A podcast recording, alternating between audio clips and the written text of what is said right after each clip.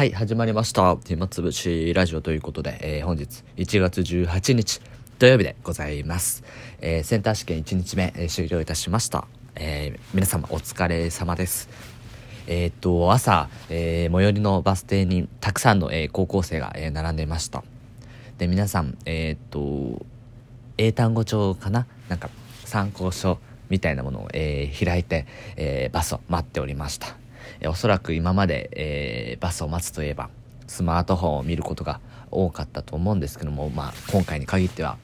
英単語で、えー最後最後まで、えー諦めずに、諦めずにというか、えしっかりと単語を、え覚えようという精神で、え見ていてなんかこう自分も自分はただ、えコンビニに バナナを買いに行くだけだったんですけど、えそこを通った時になんかこう自分も気を引き締めるではないですけどもなんか頑張ろう今日も一日頑張ろうというふうに、えー思いましたはい多分えーっと高校生の皆さん、まあ、特に3年生ですね高校3年生、えー本日センター受けた皆さん非常に疲れたと思いますがまた明日もあるというわけで、えー明日が終われば、えー解放だっていうわけでも別にないんですよね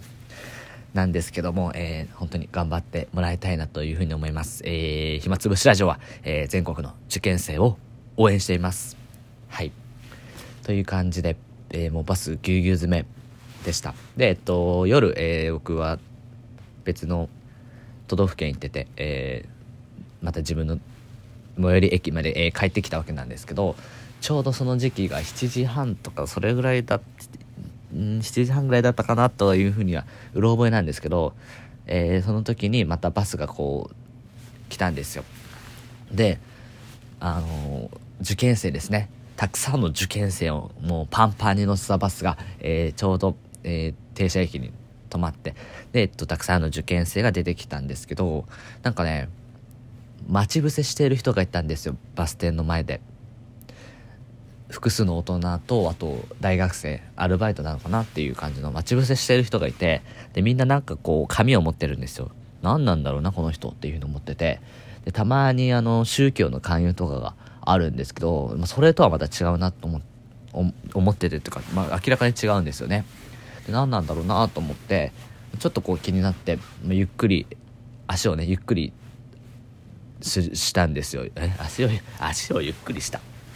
えー歩くスピードをゆっくりと、えーしまして何なんだろうなっていうのを見てたらなんかねマンションのチラシを配ってましたね。多分不動産関係の人だと思うんですけど、まあ、その受験生がえーっともしも僕の住んでる地域に来た場合は、えーマンションとか契約する必要があるわけじゃないですか。だからそれをこう配ってたんですけど、まあ、多くの受験生はもう見向きもしないで素通りしてましたけどなんかすごい疲れてるわけですからなんか僕はやめてあげてよって思っちゃいましたけどまあ商売っていうのはこういうことですよね。美味しい時期なんでしょうね。はい。なんですごいえーっと今日はあの休んでほしいと思うんですけどやっぱり緊張しちゃいますもんね。僕もやっぱ今でもなんか試験があると緊張しちゃったりしますね。なので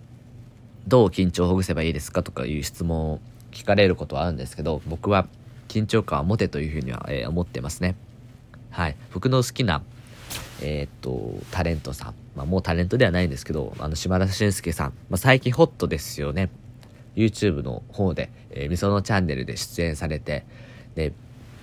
あしんすけさん帰ってきたぞみたいな感じで非常に盛り上がってて僕も、えー非常に嬉しかったです。でそんな僕の好きな島田紳介さんが言ってた言葉なんですけど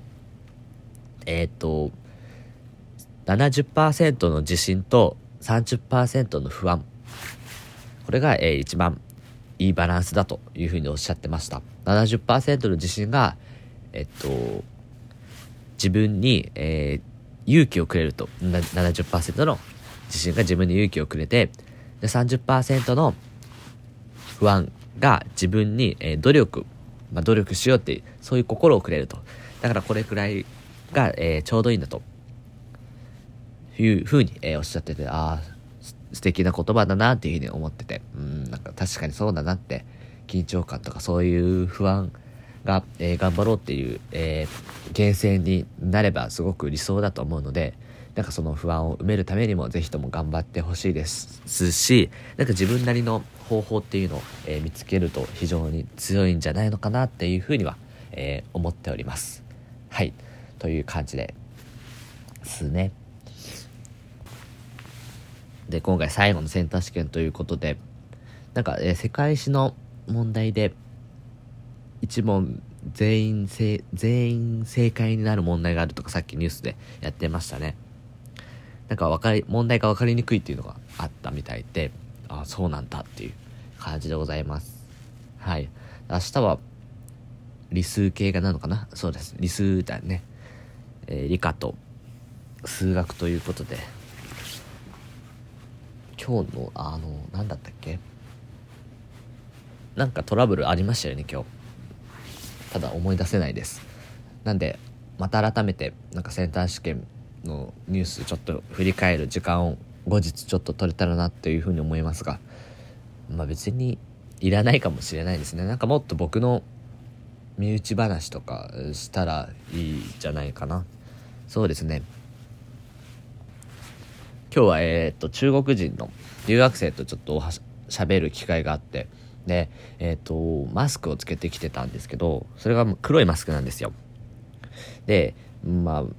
これを聞いていいのかってちょっと迷いつつも、まあ、さりげなくなんで黒いマスクなのってこう聞いてみたらえっと、まあ、まずかっこいいと。素直に。かっこいいからだと。えじゃあ白はダメなの？って聞いたら